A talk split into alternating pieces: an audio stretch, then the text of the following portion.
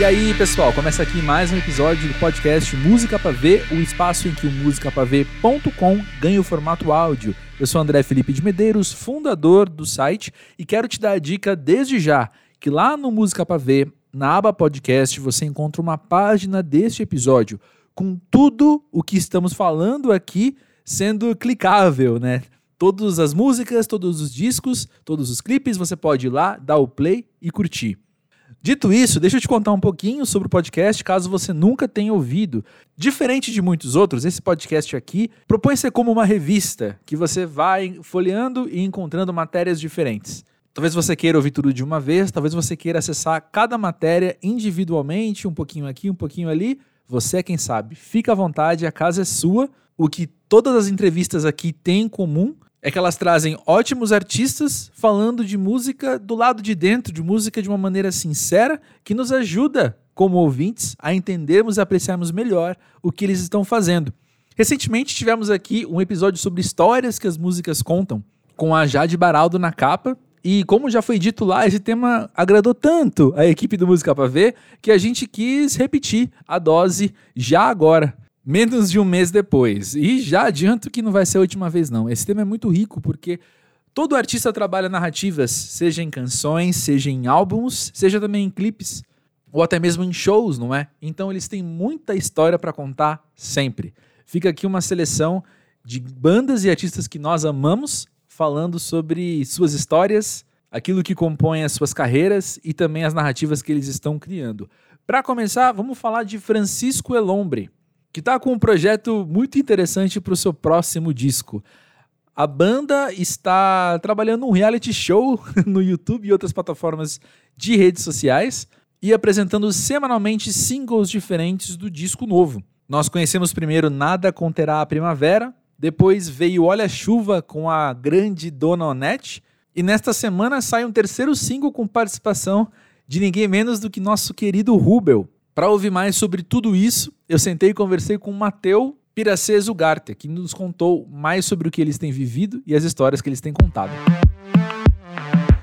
Mateu, eu tenho a impressão que Francisco Elombre trabalha narrativas muito completinhas a cada disco. Parece que cada lançamento da banda, quando a gente olha assim, é como um livro, é como um filme, né? Tem começo, meio e fim, que por mais que compõe a obra da banda, também se encerra em si. Como é que você vê isso e qual é a intenção de vocês com isso? Isso acontece naturalmente ou é algo que vocês de fato planejam? É... Sempre que a gente tá no espaço antes de começar um disco, né? Antes, vou falar um pouquinho de antes do disco, né? A gente se entrega a fazer de tudo. Então a gente faz umas músicas misturando com eletrônico, a gente faz um, um, um punk eletrônico, a gente faz um popzinho, faz uma música de violãozinho e voz, faz participação com rock, com rap, faz, faz de tudo, assim. Por quê? Porque a gente entende que, putz, é muito legal estudar. É muito legal estudar cumbia, estudar bachata, fazer cover, fazer versão do, de Brasil Pandeiro, de Roda Viva. A gente vai para todos os lados, chuta para todos os lados. Porque depois de passar por botar para fora tudo, né, a totalidade que é cinco instrumentistas e artistas e compositores que, que gostam de tudo, a gente se junta e fala, ok, agora que expelimos nossas ansiedades, nossas vontades, o que, que a gente quer fazer agora? Qual que é o próximo passo? De tudo isso que a gente estudou e de que a gente fez, o que, que é a gente agora, nessa fase, ao mesmo tempo, né? Porque várias pessoas são várias uhum. coisas, mas ao mesmo tempo, o que, que somos, assim? E então a gente sempre conceitua antes, sim. A gente gosta de conceituar a partir o que, que é o elo comum entre nós nessa fase de vida nossa. E a gente constrói o disco em cima disso. Normalmente esses papos duram uns três meses, assim. A gente vai conversando, depois conversa de novo, conversa de novo, conversa de novo, e referência musical, ouve isso, aquilo, aquilo. Até que chega um ponto de tanto conversar, a gente já tá alinhado, sabe? E aí eu acho que a partir daí é natural. Sim. A partir daí a gente já não fica batendo na tecla tanto. A partir daí já fluiu, porque a gente fez um grande trabalho de se alinhar e conseguir construir um disco juntos. Isso a gente fez em todos os discos. No, no Solta as Bruxas, a pergunta que a gente chegou para fazer o disco é: qual que é o disco que se a gente morrer amanhã a gente gostaria de lançar que exprimiria a totalidade da banda. Então é super diverso. Só Eu amo essa história. É de tudo. O Rasga Cabeça é qual que é o disco que a gente pode fazer que exprimiria ao máximo o que é o nosso show, a catarse do nosso show, que poderia levar ao máximo. Então foi essa aí, né, a ideia. Pro Casa Francisco, para esse disco, a pergunta foi: qual que é o disco mais Francisco de todos? Onde a pessoa vai ouvir e só gente faria esse disco. Uau! Né? Então, essa foi a premissa, tentar não ficar. A gente cansou, sabe quem a gente cansou? Hum. Daquele termo, furar bolha. tipo, o tempo todo fica falando, não, o artista furou a bolha, não, furou a bolha. Sabe o que? Eu quero conversar com a minha bolha, eu quero conversar com as pessoas que foram no nosso show já, foram seguir nossa página, ou alguma coisa. Por que, que elas foram? O que, que elas viram em nós que é, que atraiu elas. Vamos fazer exatamente aquilo. Vamos comunicar direto com o nosso público. Então a ideia do Casa Francisco é essa. Essa é a premissa, né? Sim, legal demais. Uma coisa que me chamou a atenção nessas músicas novas, acho que não só a mim, talvez isso seja a, a, o comentário que vocês mais têm recebido, né? Mas é que assim, essas obras que a gente estava comentando, essas obras diferentes, elas têm também os aspectos de estilo, os aspectos estéticos, mas também elas têm uma vibe, elas têm uma energia muito própria. E assim, Rasga a Cabeça, por exemplo, é tudo em caps, né? Desde o título, o nome das é. músicas, é. e é um som em caps lock também, que vai acontecendo é. ali. E a gente está vivendo um momento no Brasil e no mundo todo em caps lock. E aí chegam essas uhum. músicas novas numa outra energia. Como é que foi fazer essa uhum. escolha? Oh, a gente a gente, quando a gente se sentou para compor músicas, a gente fez algumas imersões e a gente saiu de lá com umas 50 músicas. Uau! E aí de tudo aquilo lá que a gente tinha composto. A gente fez meio que a mesma coisa que eu falei da fase pré-disco, fizemos de tudo, de tudo, tudo, tudo. A gente sentou e pensou, tá, se a gente entende a música como um instrumento de comunicação, se a música é um meio para o nosso fim, então qual que é o nosso fim com esse disco? E a gente realmente gostaria muito, depois de pregar o Caps Lock, né, a gente gostaria muito que todos tenham um ano que vem muito legal. muito massa. Que todos que, te, que, que se sintam mais felizes, mais tranquilos. Então, tipo, vamos botar um disco para fora que não vai deixar de ser político, não vai deixar de ser de instrumento de comunicação, né? Mas que seja mais gostosinho, porque a gente quer pregar o gostosinho, que a galera esteja feliz, a gente quer ver nosso público bem, tá todo mundo triste. Uhum. Então a gente, a gente partiu dessas 50 músicas por escolher quais que trazem mais acalanto, mais vibe e mais união nesse sentido, porque o caps lock é maravilhoso, bota o dedo na ferida, é sim, é necessário, sim. mas também cria muita rixa. Sim. Cria muita é, separação. E a gente está no momento que a gente está precisando de união em diversos patamares da sociedade, assim. E então é, esse acalanto que a gente tentou trazer com essa escolha de músicas está exprimido ali. Porém, tem uma coisa a mais nisso. O Rasga Cabeça foi gravado Teve, a gente gravou as vozes em um lugar, mas foi feito de uma maneira super esquizofrênica, assim, cada um de um lado e tal. Esquizofrênica não é a palavra certa, mas foi de super extremada. Cada, uhum. Em cada ponta foi gravado um negócio assim. Esse aqui a gente se dedicou a fazer uma imersão e gravar tudo juntos. Então tem uma vibe de coletivo gravando juntos, tem um monte de coro cantando juntos, tem. É tudo junto, é tudo união. Assim, então. Eu acho que o que você está dizendo é meio que vem por aí. É, é são músicas para serem cantadas juntos. Sim, e tem tempo para tudo também, né? Tem hora que é pro caps é. lock, tem hora que é para descer o braço no volume e tem hora que é para ser gostosinho. Exatamente. Muito Exatamente. bom. É o que a gente quer pro nosso público. Sempre a galera fala que a gente é premonitório. Não sei se existe essa palavra. Mas que a gente sim, pre... sim. É? Sim, sim. Que a gente é premonitório. Que a gente cantou Bolsonaro e, sei lá, quatro anos depois, Bolsonaro chegou até a... a enfim. É, sabemos, conhecemos o peso que ele tem. É. é. é. chão, teto, parede, aí vieram as queimadas com tudo. Tá com dó, tá com Deus, pai. Enfim, então várias pessoas falam isso. Então a gente falou, que tal se a gente vai ser premonitório do bem. Vamos tentar mudar o que a gente está falando. Então, até inclusive a gente lançou Olha a Chuva e a gente está aqui no interior de São Paulo. E tá uma é. seca bravíssima aqui no interior. E tem chovido todos os dias desde que a gente lançou Olha a Chuva. Então a gente está sentindo, pô, é isso que a gente tem que fazer. Sensacional, sensacional. Eu quero voltar um pouquinho no assunto que você já está cansado, então, que é de furar a bolha, porque eu acho muito interessante você falar isso. Também porque eu entendo que Francisco Elombre furou a bolha com Triste Louco Mar sem abrir mão de ser Francisco Elombre. Eu não acho daqui do lado de fora, conhecendo vocês há muitos anos, eu palpitaria que vocês nunca fizeram essa música pra furar a bolha. É, nunca. Mas vocês tiveram essa experiência e vocês já viveram então o que é isso. Então, quando eu ouço você falar que vocês não estão preocupados em furar bolha, que vocês querem conversar justamente com o público da banda, eu entendo que vem também dessa experiência. É, é, é, é doido. Eu sempre, eu vou confessar aqui que eu tenho um, uma dúvida sobre a relação, qual que é o peso de Triste Locomar. Hum. Nesse sentido, porque eu nunca sei, eu não tenho uma resposta para isso mesmo. Eu nunca sei se Triste Locomar furou a bolha ou se na verdade Triste Locomar mostrou quão grande é a nossa bolha. Uau. Eu nunca sei. Eu, eu tendo a achar, mas eu não tenho certeza, que Triste Locomar, na verdade, furou sim a bolha em alguns lugares, mas mais do que isso, mostrou quanta gente pensa nesse sentido e, e quanta, em quantas pessoas já estava esse pensamento, e não só Triste Locomar, mas o movimento que vem junto com Triste Locomar, né, ou que, que Triste Locomar está junto ao movimento, né, uhum. que já estava nessa página, só precisava ser falado sobre, sabe? Então, uhum. eu fico um pouco nessa dúvida, mas eu acho interessante pensar que Triste Locomar nunca estourou. Ela nunca estourou.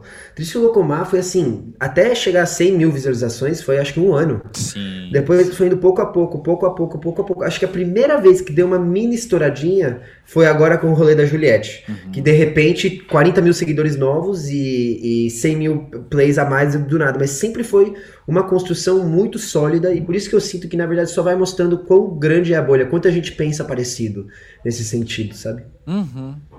Interessantíssimo. E também tem uma outra questão que eu estava pensando enquanto você falava isso, que é quando você coloca uma música, quando você coloca uma narrativa que seja no mundo, as pessoas vão usar para o que elas quiserem. As pessoas vão dialogar com aquilo da maneira que elas quiserem também. E cabe ao artista saber abrir mão até do esvaziamento do discurso, né? Porque muitas pessoas uhum. podem usar uma música que foi feita como desabafo, como catarse, como sublimação, e usar isso de forma comercial, por exemplo, né? A outra pessoa uhum. que pega isso e usa para os fins dela, né? Sim, e, e, acho que essa essa puta, essa questão sobre a, a, a, comercialização de um pensamento assim é uma é uma reflexão eterna dentro da banda, sempre vai e volta e me lembro me lembro bem da primeira vez que chegou uma proposta de botar uma música nossa na novela. Uhum que no caso também era triste locomar, mas essa reflexão aconteceu todas as vezes que apareceu isso. E, e a primeira instância, nossa, nossa, assim, nossa veia do punk underground, a gente falou, não, de jeito nenhum, não, Globo não, nem fudendo, de jeito nenhum não. Mas depois a gente deu um, um dia e pensou, peraí, alguma música vai ocupar esse espaço. A uhum. gente confia muito na mensagem, na letra e na música que é Triste Locomar. Então, se vai ter alguma música ocupando esse espaço, que seja essa. Que seja essa. E foi muito doido, porque quando o Triste Locomar foi pra novela, acho que as duas vezes que foi, ou Tempo Samorada também foi, ou Tá com Dó, no Calor da Rua foram pra séries e tal. Uhum. É muito interessante como pouco reverteu para Francisco. Uhum. Reverteu muito mais para a própria música e pro próprio significado, porque as pessoas que foram colocando essas músicas nos seus programas foram também colocando alguma coisa que fazia sentido com a mensagem Uau. da música, e não com o hype de uma banda ou de sei lá, uma banda de cinco pessoas brancas fazendo, sei lá, não, era em relação à mensagem da música. Aconteceu com o Calor da Rua, aconteceu com Tá com Dona, Tá com Deus, aconteceu com o Tempo a Sua Morada, aconteceu com Triste Locomar. Então, é, eu acho que é o que você tava falando, assim, a gente, eu, eu me orgulho muito de a gente conseguir chegar onde a gente chegou sem deixar de ser nós mesmos.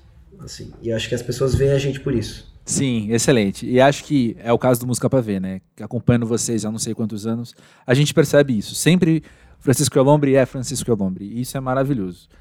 E eu queria ouvir sobre Casa Francisco também enquanto reality show. Que experiência massa e que legal poder trabalhar. Enfim, brincar, vou chamar assim, né? Brincar com formatos uhum. diferentes para falar de música. Sabe uma parada? A gente sempre investe muito em clipe com a Francisco, né? Sim, agradecemos. Que dá pra ver muito. é, e tem um monte de clipe maravilhoso ali nosso. No último disco, Rasga a Cabeça, a gente fez acho que dois ou três clipes por música. A não ser uma música só, mas o resto todo, dois ou três clipes. E é legal, assim, demais. Porém, a gente não estava sentindo que estava rendendo tanto mais isso. E é um baita investimento, com baita trabalho, com muito tempo, juntar muita gente, relações sendo trabalhadas, às vezes desgastadas por falta de investimento, porque em clipe nunca tem grana suficiente. Sim. E, e no final o retorno não estava tão massa. Porque assim, 2021 acho que todo mundo pode concordar. Algo lança, legal. Semana que vem, sumiu. Total. Então, a gente pensou, o que, que a gente pode fazer que no lugar de investir toda essa grana em 4, 5 clipes, a gente faz alguma coisa que a gente vai, pelo menos para nós, vai ser uma memória tão massa, vai ser um momento tão legal. Porque se for importante para nós, vai ser importante para o público. Primeiro tem que ser importante para nós, assim, porque a nossa alegria, a nossa verdade se exprime melhor do que qualquer recorte falso do Instagram. Uhum. Então, então a gente falou que vamos fazer uma parada que é, seja por nós. O que, que, a gente pode fazer? E a gente se lembrou muito das nossas casas conjuntas, das nossas turnês. Sempre tem um monte de coisa engraçada que acontece, os ensaios, as frustrações, as brigas. E pensamos, bom, sabe o quê? Vamos pegar todo esse investimento, esse trabalho, esse tempo, esse dinheiro, vamos, vamos fazer um reality show da Francisco. Claro que é estratégico. Sim. Porque reality show é meio que o rolê do momento, assim, agora. Mas é principalmente pensando a gente vai se aproveitar. Vai ser cansativo? Eu já tô cansado? Tô. É o segundo dia? É. Mas tá muito engraçado. tá muito engraçado. Então, assim, todos os dias tem uma programação. Onde o programa principal é no YouTube. Começa às 8, vai até às 11. Segunda, terça, quarta, quinta e sexta. É, cada dia é, é, é temático. Então, de segunda-feira é uma despedida a algum disco antigo. A gente tocou ontem o Rasga Cabeça, vai, vai tocar Solta as Bruxas, enfim. Depois, terça-feira, terça-feira de convidados. Quarta-feira é quarta-feira de homenagem a alguma artista que o público escolhe que show que a gente vai tocar. Essa semana tá sendo entre Pablo Vittar ou Ramones, que é Ramones em versão cúmbia. Uhum. Quinta-feira é, é, de lançamento, é a música de lançamento do disco, então a gente vai estar tá falando sobre o disco novo. E sexta-feira é Várzea, é festa, karaokê, festão. Então é isso, assim, esse é o programa principal, que todo dia tem um monte de jogos, tem música, tem bate-papo, jogos, música, bate-papo. É, no final do programa sempre alguém perde vai dormir na barraca, que fui eu ontem no caso. Mas além disso, nas outras redes sociais também vai estar tendo de dia, é, no, Instagram, no, TikTok tem o Bom Dia às 10 horas da manhã, um, um, alguns bastidores aí rolando, vai ter umas lives dos bastidores do Instagram, tem no Twitter almoços conjuntos nos spaces do Twitter, então é meio que no lugar de no BBB o que seria a câmera de cada quarto é a rede social, né, que, que, que tem uma visão diferente assim. Vamos continuar falando um pouco mais sobre Francisco Elombre, mas agora mais especificamente sobre Lazuli, novo projeto autoral de Ju Estraçacapa, voz e percussão no grupo. Seu mais novo single, Me Aconteci, dá pista sobre o que podemos esperar do seu primeiro disco. E o papo com ela já adiantou bastante sobre a vibe e as histórias que compõem esse projeto. Ju, quero começar te perguntando o que eu acho que é quase inevitável num projeto desses, quando um artista assume um novo nome, né? Ju, conta pra gente a história por trás do nome Lazuli. Primeiro, eu tenho que contar a história por trás de eu não querer usar meu sobrenome, eu acho, né? Que é hum. Capa. É, meu nome vem do italiano e a, a tradução dele é rasga-cabeça.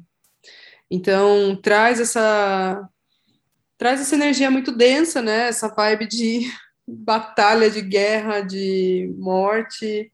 Eu já já estava sentindo há um bom tempo que tanto é difícil das, das pessoas guardarem quanto saberem escrever. Eu sempre tive que soletrar meu nome, quanto não uhum. tem a ver com a energia que eu quero trazer nesse projeto. Eu fiquei um bom tempo me indagando assim. Qual é esse nome, né? Buscando. Passei acho que um ano buscando qual é o nome que, que eu quero trazer, porque teria que ser um nome que, que realmente representasse, assim, né? Que eu me, eu me, que eu sentisse que ressoasse com tudo e comigo, né? É, eu fui procurar no, no, reino vegetal, no reino animal, assim, fiquei uma cota. E aí, quando eu perguntei para uma amiga minha que também é cantora, compositora, e ela é multiartista, é, ela pesquisa alguns contos japoneses e, e indígenas. Ela me falou: Olha, Ju, eu, eu vejo em você uma energia muito muito aquática, muito marinha tal, mas também uma energia dessa pedra aqui, lápis lazuli, né? Que tanto se diz lazuli quanto lazuli. E foi um grande pode crer. foi tipo, nossa, meu, é isso, essa pedra já era uma pedra que eu me conectava bastante. Tem muito a ver com vários estudos que eu me acerco assim no, no de espiritualidade, né? Eu gosto bastante do, do panteão egípcio. Eu tenho a deusa Isis tatuada nas costas. É... E aí a pedra, pedra lápis lazuli, ela traz várias várias contribuições. Tem muitas propriedades que têm a ver com esse projeto também, que ela estabelece uma ponte entre entre os planos, entre o plano material e os planos sutis, né? O plano espiritual, e tudo mais. É, estimula a clarividência, a cor dela, né, também se relaciona com o chakra laríngeo, que é azul. Então, foram várias sincronicidades que, que eu senti que é, é esse o nome, sabe? Uhum. É esse o nome mesmo. Interessante. E você está trazendo toda essa narrativa de sincronicidade, essa narrativa também de, de cura, essa narrativa que mistura planos diferentes, referenciais diferentes. E eu fico pensando aqui, Lazuli para você é também uma espécie de personagem para sua arte? Um, eu acho que mais do que uma, uma personagem, porque personagem para mim parece soa mais como uma máscara, né? Soa, soa mais como Hum. alguma coisa que eu vista. E eu acho que é Uhum. me- meio que o contrário, assim. É, para mim, esse nome está trazendo à tona um lugar de muito desnuda, desnudamento, de despimento, sei. assim. É bem um lugar de essência. Eu acho que vai mais pro lado do arquétipo, assim. Uhum. Que, é, que arquétipo que eu tô querendo trazer, mais do que uma personagem em si, né? Sim, legal demais. E dentro desse arquétipo, eu queria ouvir mais sobre essa. Usei a palavra narrativa, né? Mas queria ouvir mais sobre isso, sobre essa narrativa que você tem vivido com Lazuli fazendo as músicas, assim. Quando você olha para o que você está produzindo, quando você olha para o que você está escrevendo, que história você percebe sendo contada?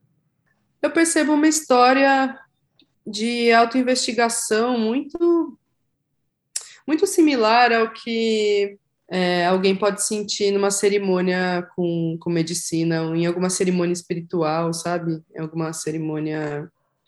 Um ritual em que você entra num estado e aí você vai passando por um caminho, né? Você vai caminhando, daí tem tipo um lugar mais, mais profundo, assim, talvez de acessar as sombras e um trabalho que é um pouco mais difícil, e limpeza e não sei o quê. E depois você chega num, num clímax, assim, e, e olha para a vida com outros olhos, assim. Eu sinto que tanto para mim foi um processo similar de entender o que, que é esse disco, né, que eu, que eu tô trazendo pouco a pouco à tona, quanto agora dá para escutar isso ouvindo o disco, sabe? Dá para escutar Ah. esse caminho, assim, dá para sentir que é tipo um trabalho, sabe? Um trabalho de medicina, Sim, interessante. na minha Você- opinião.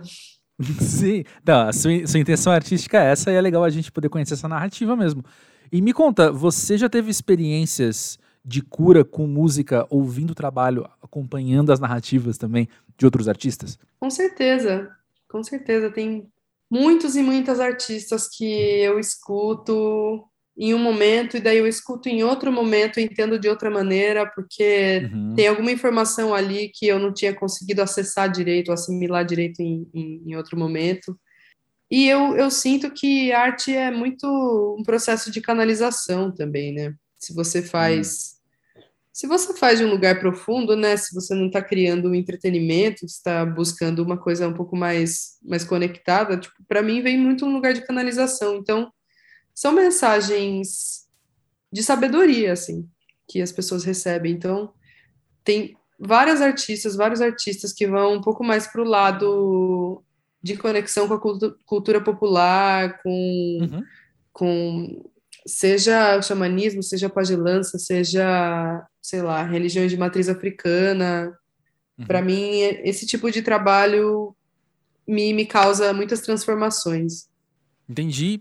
E eu acho muito interessante essa ressignificação que a gente faz da música quando a gente ouve ela depois, tempos depois. Às vezes é uma semana, às vezes é um ano. Parece que às vezes a gente tem que esperar uma vida passar para a gente poder ouvir alguma coisa de novo. E a gente Uhum. ressignifica bastante isso, né? Você, como artista, você passa por ressignificações de coisas que você já escreveu?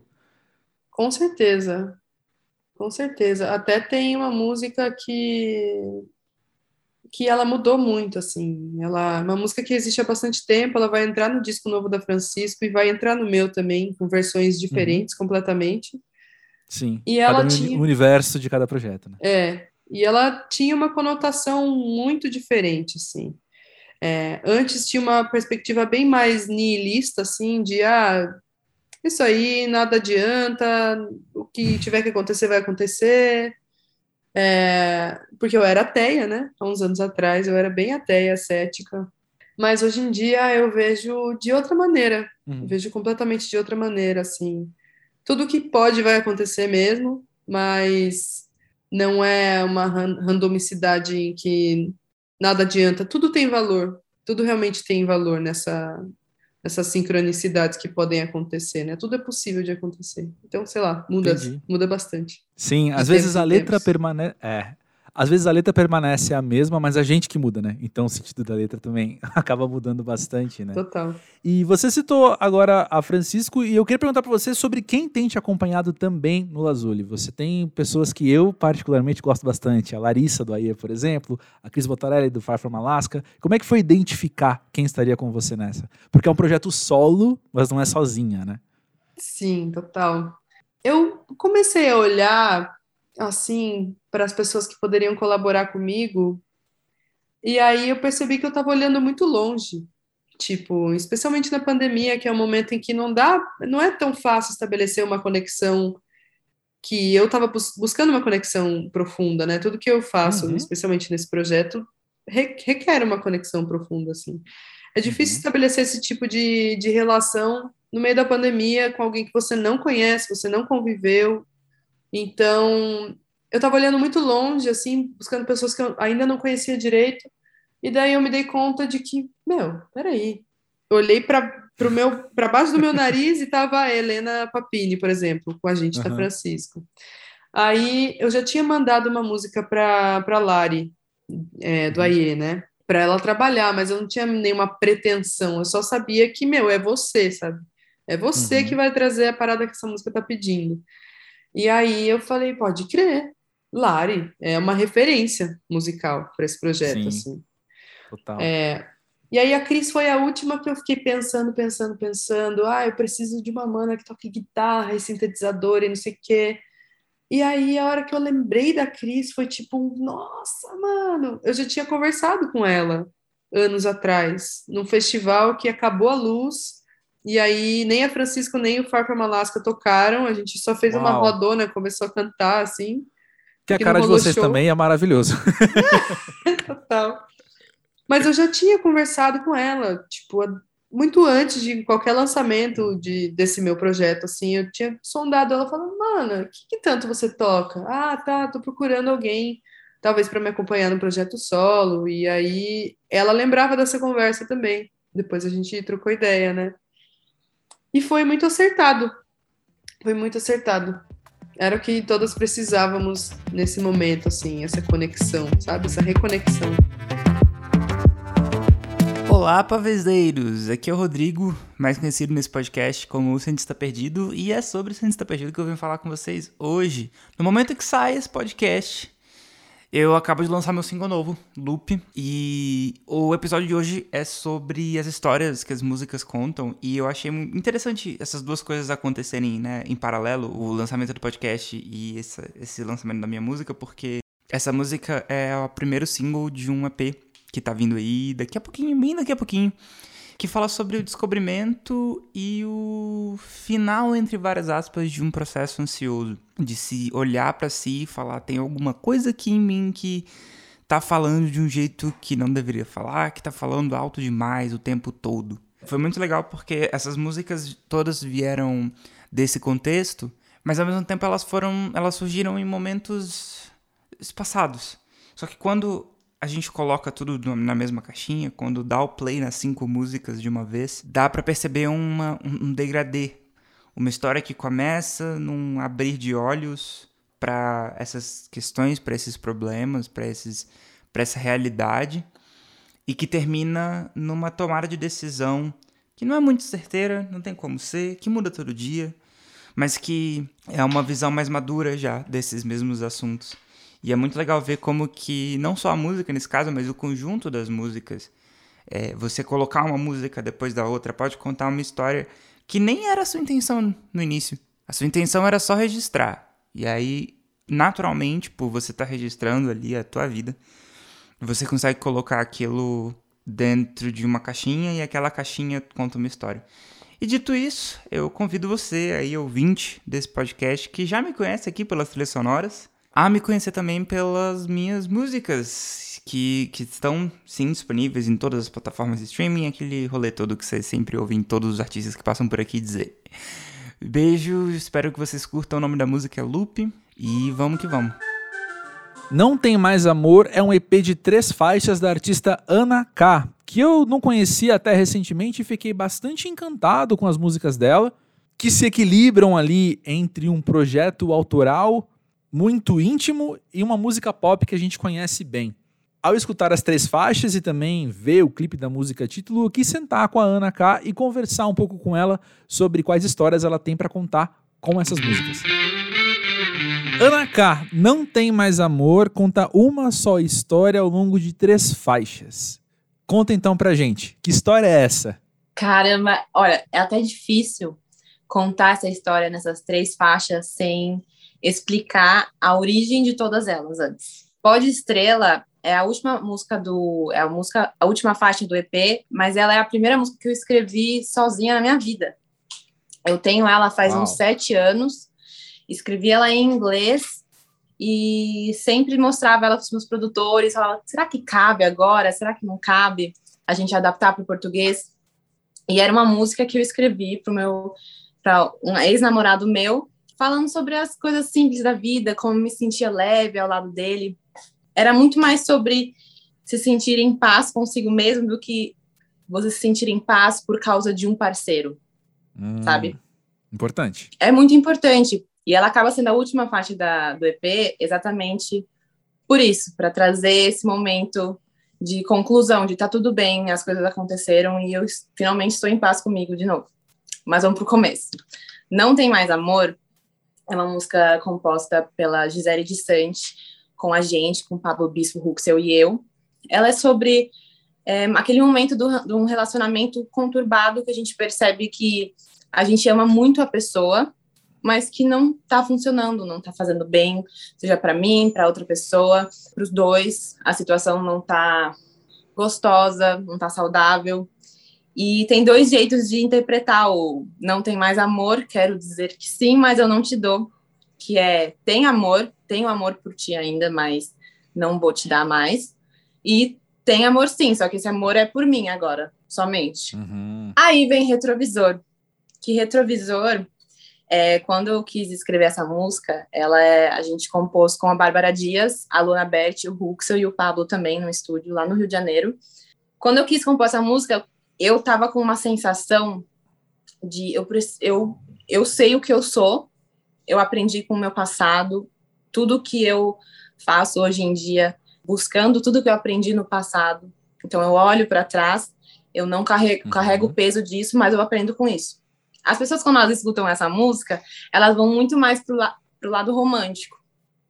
Ela, é, para mim, ela era um grito de provar algo que eu sou, saber que eu sou. Quando o uhum. meu par romântico, meu ex-par romântico, falava que eu era uma coisa, mas eu sabia que eu era outra. Uh, é, ela vem depois de não tem mais amor.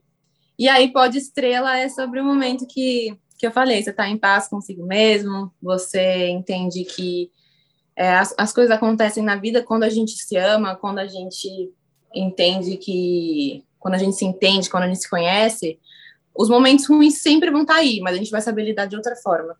Interessante, né? Você passa pelo retrovisor e você olha para a primeira música que você escreveu, então. Exatamente. Massa, gostei dessa linha do tempo. E como é que foi dar um videoclipe para a faixa título e ter essa peça em vídeo também contando parte dessa história? Olha, e, e essa é uma parte super, super profunda e íntima, porque o lugar que a gente filmou é um, um dos lugares que eu mais amo no mundo, que é Ubatuba, aqui litoral de São Paulo. E era um lugar onde eu ia sempre com esse meu ex-namorado. A gente ia sempre para lá. E a praia em específico que a gente gravou as cenas é uma praia deserta, maravilhosa, assim, nunca tem ninguém. Final de ano, assim, alta temporada, nunca tem ninguém. E a gente achou, pegando o carro, falando assim: vamos só dirigir, vamos para longe. E a gente foi indo, foi indo, foi indo, foi indo. A gente achou essa entradinha, que ela é muito escondida. Entramos e a gente achou esse lugar que a gente chamava de Ilha dos Segredos. e aí eu gravei lá. Que carrega essa história, né? Carrega essa história do, da faixa de Não Tem Mais Amor. É, eu, quando eu canto ela, eu penso nessa pessoa. É, Ana, dá para perceber assim, não precisa nem ir tão nas entrelinhas da sua fala, né? A gente percebe que quando você tá cantando essas músicas, você tá contando muito sobre você. Esse processo é confortável? É um processo que para você vem naturalmente? Ou você precisa de fato sair da tal zona de conforto para se expor, né? Expor, contar da sua história, contar do que você mesmo chamou de intimidade, né, com essas músicas. Eu eu acho que se alguém me para na rua, se um amigo meu me pergunta, talvez eu fique desconfortável em contar. Mas eu, hum. como cantora, eu não sinto desconforto nenhum. Eu gosto de compartilhar, eu gosto de mostrar o lado, porque eu sei que de milhares de formas as pessoas se identificam. Cada uma do seu jeito, mas dá para se identificar. Verdade, né? Você encontra um propósito narrativo para sua arte que é, é, bem interessante. E ao mesmo tempo que essas histórias estão contando algo íntimo seu, o lançamento de um EP ajuda a contar a sua história enquanto cantora, enquanto carreira, né? Como é que você está em tempo real analisando esse momento? Olha, eu, quando me perguntam isso, eu vejo da seguinte maneira. Ano passado eu lancei meu primeiro EP, Tudo para mim. Uhum. E nele eu venho de um jeito divertido, jovem, é, feliz, brincalhão, é bem pop. E é uma parte muito importante minha, que eu tenho uma criança muito viva, que eu tenho essa alegria, essa coisa solar. Mas eu também tenho esse lado mais mais sensível, mais visceral. Eu sinto que esse EP é mais, ele é mais visceral, que inclusive quando eu paro para pensar nessa nesse caminho que eu estou construindo, eu já uhum. eu sou uma pessoa ansiosa, eu já olho para frente, eu já sei o que eu quero como próximo passo. A gente não tinha nem lançado o EP ainda, já tava, não, porque o próximo tem que ser assim, porque é, essa vai ser a ligação e é assim que vai me mostrar minha personalidade. eu já Legal. lá na frente. Interessante, Ana, e acho que também para todo mundo que tem a experiência de ouvir o EP, tem uma coisa que fica bastante evidente, assim, que é, para além de uma história sendo contada ali ao longo de três faixas, você tem uma variedade sonora muito interessante. Eu vou dizer assim, Pode Estrela principalmente me chamou a atenção porque eu achei ela, usando a palavra que você usou agora, eu achei ela muito pouco pop até, sabe? Uhum. Parece uma música bastante autoral no sentido de uma artista querendo mais do que transmitir uma mensagem de maneira direta, que é o que eu vou chamar de pop, uhum. uma artista que está construindo ali não só discurso, mas forma. Entende? Total. E eu queria perguntar para você como é que é para você estar nesse lugar, então, de cantora e compositora, mas o quanto o teu pé tá nesse lugar de uma produção artística também, entende? Eu acho, primeiramente, eu acho muito legal você ter essa percepção. Isso me deixa muito feliz, porque quando eu lancei o EP, eu achei que a que Pode Estrela ia ser a mais, assim, despercebida, que as pessoas não iam dar muita atenção, e foi uma surpresa, porque muitas pessoas chegaram e me falaram, é a música que mais me toca, ela me dá esperança. Ela, ela é intensa? Um... Ela é intensa, aquela oração no final, uhum. é um... Quando eu recebi ela a primeira vez, eu chorava, chorava, chorava. Mas é, eu sempre quando me perguntavam, ah, você vai ser cantora, você tem duas possibilidades. Ou você faz pop, dá sorte, fica famosa e assim você consegue sustentar, ou você vai ser uma cantora que não vai pagar as contas. E eu falava assim, cara, é muito louco isso, porque a, a sociedade coloca a gente em um lugar que é ou você faz o que todo mundo faz, ou, o caminho que mais facilmente se comunica com o público, ou você faz o que você está falando que você quer, mas vai dar errado. E eu não acredito nisso. Todas as pessoas que eu admiro, todos os artistas que eu tenho como inspiração, são pessoas que se arriscaram, são pessoas que iam contra o, o que todo mundo quer fazer, o que todo mundo está fazendo.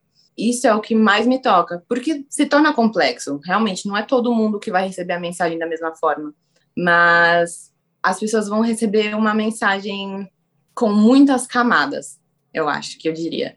São muitas camadas, então tem muitas interpretações, tem muitas é, sensações desbloqueadas que talvez com outros trabalhos, meus, por exemplo, tudo para mim, Achados Perdidos, que é bem pop, não são, entendeu? Não são desbloqueadas. Eu acho que uma das coisas que eu mais ouvi também foi que, ai, Pode Estrela é uma música que eu não, não vejo nada aqui no Brasil como ela ela me traz sensações de Moana, de Rei Leão. Eu falo, cara, é isso. Eu quis trazer uma coisa de ancestralidade africana, eu quis trazer essa coisa é, sensorial de praia. E quando você para para pensar, eu realmente consigo pensar em Rei Leão e Moana, que são é praia e África para mim. E de um jeito leve, que é Disney, né? que inclusive é engraçado, porque Rei Leão é meu filme preferido da Disney, e Moana, todo mundo sempre fala que eu pareço a Moana. Mas é isso, pode estrela, pode estrela ela, ela é assim, eu sabia os riscos dela, mas quando eu recebo um feedback assim como o seu, vale total a pena para mim.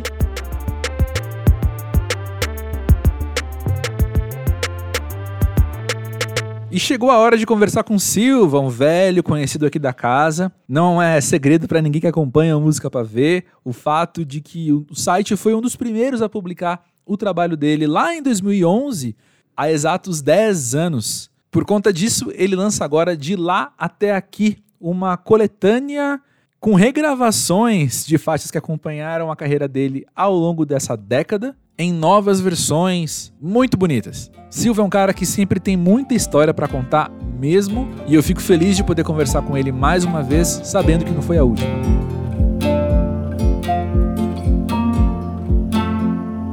Silva, na última vez que a gente conversou aqui no Música para Ver, a gente falou muito sobre como cada disco seu é em si uma obra fechadinha. Hoje eu queria começar esse papo pensando como cada disco seu é um capítulo dentro de uma história maior. Como é que você tem enxergado a sua discografia? Olha, olha que pergunta bonita.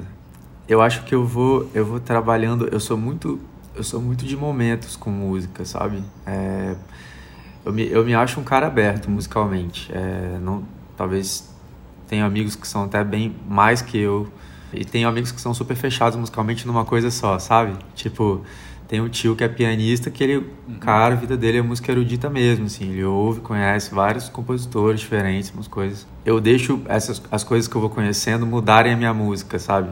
Toda vez que eu, sei lá, encontro uma, um tipo de artista uhum. que aquilo me pega, me impacta, e aí eu já começo a tentar observar que tipo de música é esse, se é um movimento de música, que gênero é esse, sabe? E essa coisa de pesquisar música é uma coisa que sempre uhum. teve muito presente na minha vida, assim. Então eu acho, eu nem sei dizer se é um plano, é, é, um pouquinho, um, um, pouco, um capítulo, é, é, como é que é que você falou que é bonito? Cada capítulo, mas de um plano maior, assim. Cada, um cada disco é um capítulo. É, eu acho que é mais, acho que é mais por aí mesmo. Cada, cada disco é como se fosse, se cada disco fosse uma crônica, sabe? Ou se fosse uma é, é uma ideia daquele momento, assim, que eu tenho. É claro que tem a minha identidade que vai ter nisso na forma de fazer a melodia, né? Como, como eu sou compositor da, das coisas, eu e meu irmão, então você acaba tendo esse controle. Uhum. Você pode até mudar esteticamente, botar coisas novas na sua música, de repente encaixar, sei lá, uma samba reggae mesmo na música e começar a gostar disso, mas tem sua voz ali, que é o que, é o que liga as coisas também, sabe? Então, essa, quando Sim. eu comecei a, a, me descobrir mais como cantor, assim, gostar mais de cantar e botava a voz mais em primeiro plano, isso me deixou mais livre também para transitar nas ideias que eu tinha na época, sabe? Uhum. Sabe o que é engraçado? Eu fico pensando que se a gente voltasse no tempo 10 é. anos e eu ouvisse essa tua fala, o que eu ia projetar para essa década de carreira, então, seria que você é o cara que está assim em cima de todas as tendências possíveis. Cada lançamento, cada coisa que está assim super em alta, entre muitas aspas, você estaria produzindo. Só que quando a gente olha, então, como esse faz de conta não existe, a gente está tendo essa conversa agora e olhando para trás, olhando uhum. de lá até aqui, né? O que eu vejo é você nesse seu movimento de pesquisa não necessariamente ir atrás sempre do que é mais recente, mas também indo atrás de, do que é tradição, no melhor sentido possível. Né? Ah, legal, eu fico feliz de, de, de, ver que você observa isso, porque é uma coisa que eu, que eu gosto muito mesmo. Eu acho que eu tenho, eu sempre tive uma relação com passado musical, assim, sabe, de... É, desde essa coisa de ter nascido já numa família que é religiosa, né? Então, família religiosa canta hinos de, sei lá, cantor cristão. E aí já tem essa coisa de é um repertório antigo. Aí você descobria aquilo. Tinha uns que eram lindos, assim, eu lembro. Quando eu juntava a família, assim, cantando, aqueles tios lá do Rio. Todo mundo do Rio, que é todo mundo batista, assim, sabe? Então eles cantavam, abriam vozes, várias harmonias, assim, é um negócio lindo.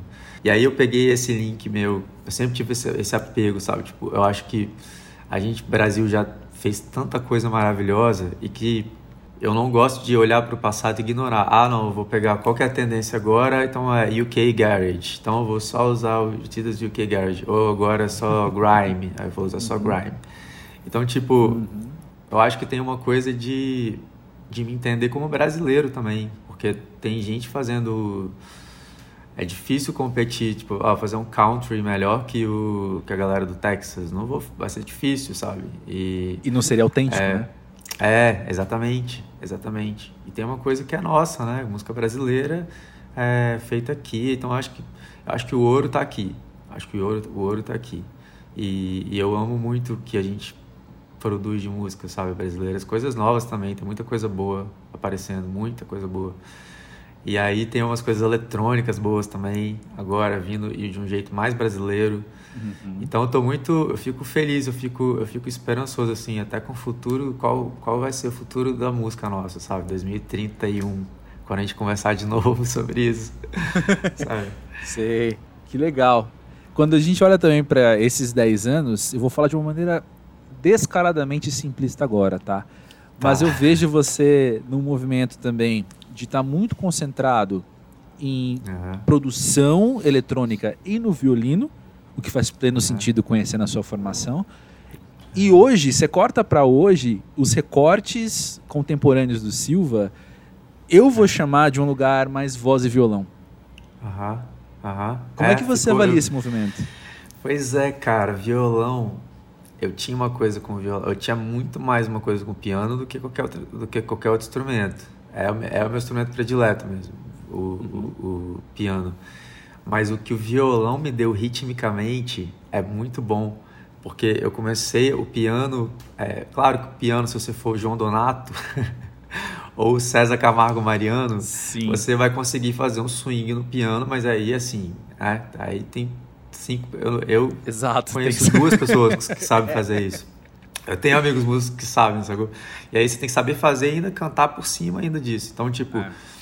o que eu tenho de formação de piano não me possibilitou, pelo menos até agora, pode ser que eu insista em começar a estudar mais e pegar isso, sabe? Mas o violão me deu ritmicamente. Então eu comecei a gostar mais do, que- do que eu estava fazendo com o violão. E isso é uma coisa que vai mudando, sabe? Eu tô agora no momento que eu tô fazendo, toda vez que eu sento no piano, é, tá me vindo uma melodia. Aí eu tô gravando, coisa só piano mesmo, não sei nem melodia vocal, uma coisa bem de piano. E aí eu, eu não sei o que, que vai ser, sabe? Eu, eu, eu gosto de, de seguindo esses esses instintos que a gente vai tendo musicalmente, sabe? Uhum. Porque você pode fazer um projeto, sentar na mesa e falar assim, vou fazer um disco assim, assim, assim, tá, tá, programar direitinho e fazer o disco incrível acontecer, tá tudo certo. Acho que esse é um modo de produção inteligente também. Mas o, não é muito o que eu gosto, sabe? Eu não gosto de, de botar roteiro demais no que eu vou fazer. Eu gosto que as ideias vão vindo, depois eu vou encaixando e vai vendo. De repente eu tô com um disco com, uma- com essa cara, sabe? Uhum. Tô gostando mais disso hoje. É para aí que eu tô caminhando mais, entendeu? Interessante você falar isso, porque tem tudo a ver com o que eu tava pensando para te falar agora, assim, porque eu tenho a impressão, É. e eu posso estar viajando, posso estar viajando quando eu falo isso. Fique à vontade para avaliar. Mas assim, talvez as composições ao piano e tudo o que o piano tem enquanto tradição seja sempre de você fazer coisas muito sólidas. O piano é um instrumento que você não transporta facilmente. Né? Aham, Ele aham. não, É. não tem um caráter de improviso, eu vou chamar assim, pro piano. Não tô falando que não é possível improvisar o piano. Tô falando que o piano não tá. A existência traz- dele, né? Exato, exato. Já o violão, ele é tão ligado à canção e no nível popular É. mesmo, assim, né? De você pensar em roda de violão. E você. Exatamente. Onde você vai, você Luau, pode. né? Luau, já penso no violão. Exato. Então, você como É. músico popular, você como um músico de canção que Aham. viaja e que faz vídeo e que faz, enfim, tudo isso, um violão é um baita parceiro pra você também, né? É, maneira mais exatamente, pragmática possível. Exatamente, exatamente. Não, é, é, um, é um jeito muito, muito legal, é uma coisa muito legal de abordar. Acho que é a primeira vez que eu falo que alguém me aborda isso desse jeito, sabe? Porque é muito, é, por exemplo, cantores que se acompanham. Olha, olha, é- é- existe uma existe uma diferença. É, Uhum. Não que são melhores ou piores, pelo contrário, os meus, meus prediletos, é, não, se, não os meus prediletos, mas eu tenho vários que eu amo muito que não se acompanhavam. Uhum. Mas os cantores que se acompanham, geralmente tem o instrumento com eles sempre, que é uma coisa que quanto mais você toca, essa relação, você cantando e se acompanhando no seu tempo, essa coisa de pegar o seu tempo, sabe? É uma coisa que é com muita prática. E como o piano eu nunca tinha nos lugares, né? Piano eu sei que quem é pianista mesmo, assim, de carreira, pianista, pianista clássico, os jazzistas mais famosos, os caras, todo lugar que eles vão, tipo, sabe, eles vão viajar com os amigos no Airbnb, ou com a família, ou com a- o marido, ou a esposa, o que for, e eles dão um jeito de botarem um piano, sacou? Alugam um Aham. piano. É, tô falando pra quem já né, tem a carreira, assim, como Sim, pianista, sim. sabe? Então, mas imagina, isso daria um trabalho do caramba, eu nem tenho, nem tenho essa, essa, essa logística aí, nem quero, nem quero ter, assim, também, sabe? Sim. Então acho que assim, piano é uma coisa que eu já sei que eu tenho que fazer, é, pelo menos nas minhas casas tem que ter. Tipo, onde eu for morar, onde eu. Entendeu? Na casa da minha mãe eu deixei o piano lá, nem tirei, que era o meu piano. Um piano meu de carinho, assim. Eu deixei lá e eu obriguei meus dois sobrinhos a estudar e falei, ó, vocês vão estudar piano sim. Vocês podem depois desistir, mas vocês vão pelo menos aprender a tocar piano. Então, eu não quero abandonar o piano, eu quero ter o piano mais por perto de novo para os próximos passos, porque eu acho que vai me dar também uma outra vai dar essa vai dar um frescor também de vir com mais piano talvez depois para as próximas coisas. Uhum. Eu tô aprendendo instrumentos novos, ainda não posso contar, mas apre- Tá. pegando instrumento novo para aprender. Eu tô nessa fase assim, gostando disso. Não, sabe? tudo bem, não precisa contar não, que é mais desculpa pra gente conversar de novo em breve. Mas deixa eu perguntar, fiquei curioso, como é que é a tua relação hoje com o violino, então? O violino, minha relação com o violino é quase nula assim. Uau! Eu me formei obrigado no Uhum. violino, porque eu não queria me formar. Então eu estudei muito tempo e cheguei a tocar coisas difíceis, sabe? Me formei tocando concerto de Schumann Uhum. é, para violino, que é difícil pra caramba aquilo. Tipo, você tem que estudar horas e horas e horas e horas. E eu já tava com minhas músicas compostas já nessa época. Então já sabia que eu queria lançar um EP, já tava todo assim. E fui lá e me formei, porque tinha prometido a minha mãe que eu ia me formar. E minha mãe sempre foi muito durona comigo com essa coisa de música. Falou, não, você vai se formar assim, nem vem com essa, tipo, pelo amor de Deus, tal, estudou a vida toda. Aí tá, eu falei, ó, vou formar, vou formar, tal. Meu diploma tá até hoje lá, até hoje eu não peguei, preciso voltar pra pegar, inclusive. Mas aí eu, aí eu entrei nessa de cabeça, só que o violino eu não achei ainda, fa- falar, falar a verdade, assim, eu não achei ainda a linguagem dele pra mim, pro meu trabalho ainda, pra tocar violino e cantar, sabe? Uhum. Eu cheguei a fazer a visita, que foi uma música que eu, que eu, que eu tenho o maior carinho por ela, assim. Eu acho que tem uma coisa de, é, é, é, de achar a linguagem mesmo, sabe? Não, estu- não é usar o instrumento só porque você quer mostrar que você sabe tocar o instrumento, sabe? Sim. É achar realmente o jeito de tocar que fique legal, que combine, que soe, que soe fresco, moderno, que não fique uma coisa, sei lá, não vou dar exemplos que é, horrível dar exemplos negativos, mas é tipo ac- acertar mesmo o ponto, sabe, das coisas. É por isso mesmo. Sim, sim. E me conta, como é que foi montar o repertório, então, de lá até aqui? Foi super difícil escolher o repertório, fiquei dá uma pena assim, pô, não vou colocar essa, essa também ia ficar legal. É, eu queria ter feito emergir de novo, ia, to ia adorar tocar, sei lá, coisas, coisas é, é preciso dizer, sabe? É preciso dizer, eu toquei ela no piano, cheguei a tocar ela no piano assim para ver. Aí eu fiquei com uma fiquei com uma coisa meio assim, cara, não vou fazer só voz e piano. Ela, ela, ela queria fazer ela voz, bateria e baixo, assim. É, voz, piano, bateria e baixo. Uma coisa mais banda, mais com piano, lindão, assim. Uhum. Tenho vontade de fazer ela. Aí eu vou deixar ela pra depois, de- essa ideia, sabe? Mas tive várias ideias, assim, de mexer na música. Mas acabei falando assim, vou, ficar, vou escolher só as que, vou, as que foram ficar boas de um jeito bem simples, assim. Só voz e violão e só voz e piano. Então, tem música que ela pede mais arranjo, né? Tem Sim. música que ela pede uma coisa, uma batida talvez, um tal. Aí eu escolhi as que, que iam ficar legais assim, sem, sem essa sensação de que tá faltando alguma coisa na música, Uhum, sabe? uhum. Tem uma questão também que a gente está vindo de uma época na qual foi feita muita música com esse caráter que você falou, né? Assim, de estar tá, acompanhado por um uhum. instrumento ou o menor número de pessoas uhum. ao redor de você possível, uhum. porque estávamos falando de isolamento. Você acha que passando é. essa fase, que ainda não uhum. acabou, mas quando ela passar, você acha que você vai querer ter mais gente por perto, portanto, mais instrumentos com você também? então, eu tenho, eu vario, eu tenho uma, eu tenho uma é, tipo um ciclo, assim, sabe? É engraçado. Tem fases que eu tô super megalomaníaco, muito megalomaníaco. Aí eu falo com meu irmão, ele fala, irmão, você tá doido? Você tá maluco, você tá completamente maluco. Você acha que eu vou botar. Você quer viajar em quantos? Em 25? Quer viajar no sabe?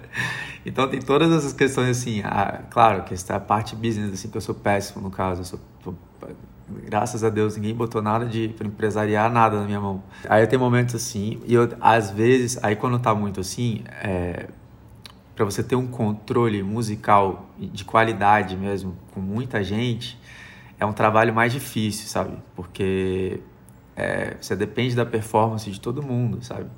Chega uma hora que você, você vai precisar que o sopro tenha tem uma coisa de te olhar no palco e de dividir aquilo no palco, vira uma coisa de performance mesmo, sabe?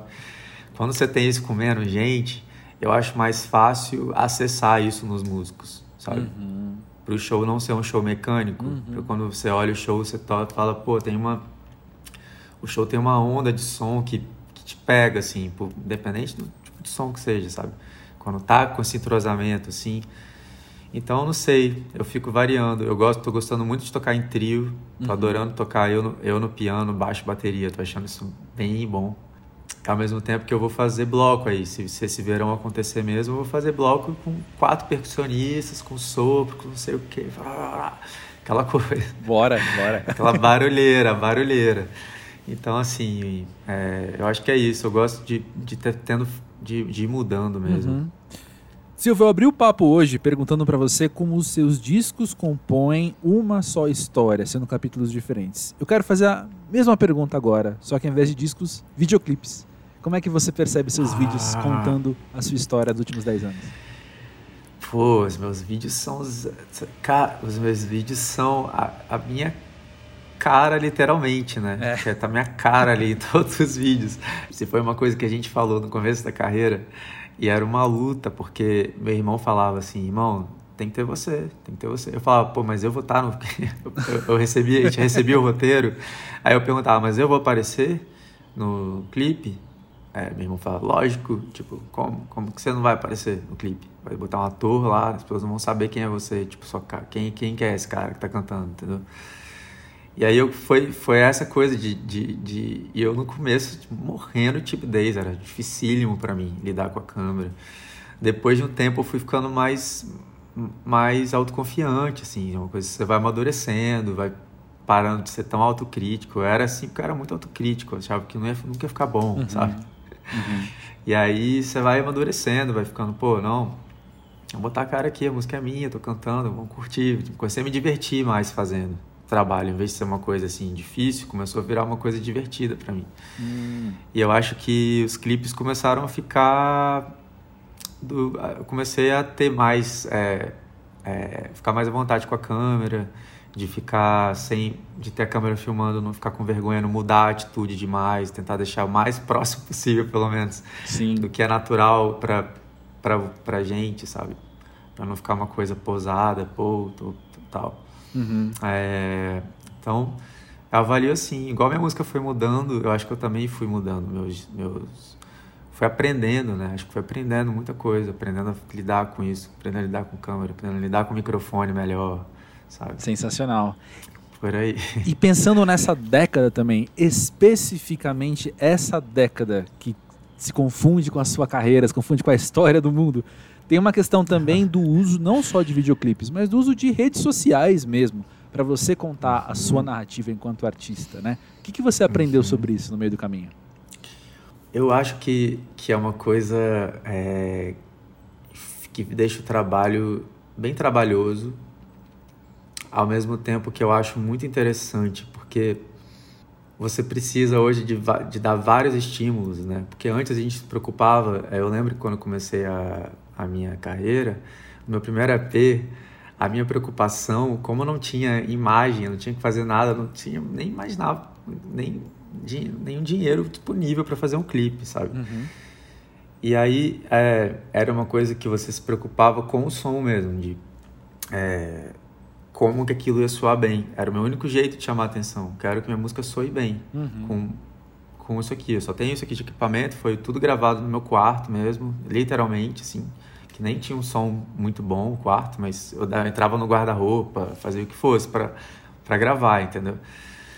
E aí, tipo, tinha esse trabalho de fazer música. Você gastava muitas horas fazendo música, Sim. muitas horas. Eu, eu, ficava, sério, antes, antes desse, dessa coisa que a gente tem, que eu, os smartphones, antes disso vir, subir pra gente, eu lembro que eu ficava um tempasso, tinha, meu dia parece que durava mais, eu gastava muitas horas ouvindo música e tudo. E aí depois passa o tempo, a gente começa a não ter muito tempo mais para isso, porque agora você tem que se preocupar com, com a estética mesmo do que você tá, o que você está querendo propor com, com música, você tem que acompanhar isso de uma ideia estética, porque é, tá tudo conectado, é, é, é olho, né? Agora, é, é imagem muito forte. Uhum. E, eu, e, é uma, e é uma coisa que eu não, eu não sou um cara que vim da internet desse, tipo, da galera que já sabe falar na internet, né? Que comunica assim. São comunicadores novos, de um novo jeito. Uhum. Então eu fico tentando ver o quanto disso que eu tenho que aprender, o que, que eu quero aprender, o que, que eu gostaria de aprender, porque eu quero também ao mesmo tempo ser natural, sabe? E eu acho que essas coisas elas correm um levezinho o perigo de deixar a gente um pouco antinatural, sabe? No jeito que a gente fala, no jeito que a gente se porta, você acaba vivendo pelo post, sabe? Eu tô falando isso porque eu já vivi assim um pouco uma época de ficar muito preocupado com isso, ó, oh, tem que mandar bem, tem que fazer bonito. Depois eu falei assim, ah, cara, tem, acho que você tem que acompanhar o que você faz realmente, entendeu? Vou, tô ali, ó, compondo, então se alguém quiser fotografar isso, postar isso de um jeito bonito, lindo e tal, mas é não deixar que a música fique de lado. Essa que, é, essa que eu acho que é a coisa mais desafiadora para mim na carreira, porque minha carreira cresceu comecei a ter mais demanda, comecei a fazer mais show, fica mais cansativo, você fica mais velho, e aí você não pode deixar isso te pegar e te desanimar. Você tem que lembrar que música é o que é o que me fez chegar até aqui, é a coisa que é mais importante, sabe? Sim. Então eu tô nessa fase agora de como eu vou atender essas demandas todas da minha carreira, que tem muito tem parece 10 anos é muita coisa, ao mesmo tempo é, é né? Não, não é nem adolescente ainda uhum. essa carreira, entendeu? Sim. Então, assim, é, é isso. Eu só não quero desviar da coisa que é a mais importante para mim, assim. Quero, quero daqui a 10 anos poder falar assim, poxa, cara, eu, eu, eu fiquei feliz que eu evoluí, assim, sabe, musicalmente. Excelente. Mas para acabar, eu não quero falar dos próximos 10 anos, não. Eu queria abraçar a nostalgia e te perguntar, quando você pensa em 2011, o que, que mais te dá carinho na tua música? Ah, porra, cara. Eu, eu lembro que eu ficava, eu lembro que eu ficava muito emocionado quando eu via assim as primeiras coisas. Eu tinha uma coisa de que eu falava pro meu irmão, uma sensação que eu tinha é que eu falava que eu tinha vontade de fazer música. Olha que engraçado, acho que eu, eu falava isso pro Lucas. Eu falei assim, irmão, eu tenho vontade de fazer um tipo de música que ela é feita para aquele momento que você ri chorando ou chorando, rindo, sabe? Sabe quando você tá sim. tão feliz, você tá chorando porque você tá feliz, e se você tá rindo porque você tá chorando, sabe? Alguma coisa que te causasse uma, uma coisa, assim. Eu, tinha, eu sinto falta desses dias, assim, é uma coisa que eu tô tentando resgatar na minha vida, porque a gente vai mudando e a gente vai... Só que tem coisas lá de dentro, assim, que dessa época eu acho era muito bonito porque eu tinha o dia inteiro de ócio, não fazia nada da vida nessa época, eu tinha me formado e a única coisa que eu fazia, teve uma época que era tocar em casamento para ganhar uma grana e que eu odiava fazer isso, odiava fazer isso. E a outra que eu gostava era ficando ouvindo música, tocando o dia inteiro, fazendo música, sabe? Isso me alimentava muito. Então eu quero conseguir agora dar um jeito na minha vida, de ser muito organizado assim, de, tá, vou fazer isso, para ter tempo, sabe, para essas coisas, realmente, de voltar de novo para esse lugar. Que é aí que eu acho que vão vir é, próximos anos, só se for assim. Se não for, se não, vai fazer outra coisa da vida, vai, sei lá. Termina aqui mais um episódio do podcast do Música Pra Ver, que só acontece porque tem o apoio, os esforços e os afetos de Letícia Miranda, Rômulo Mendes, Carolina Reis e William Nunes. A trilha sonora é do nosso também convidado da vez, o cientista perdido. Eu sou André Felipe de Medeiros e vejo você na próxima.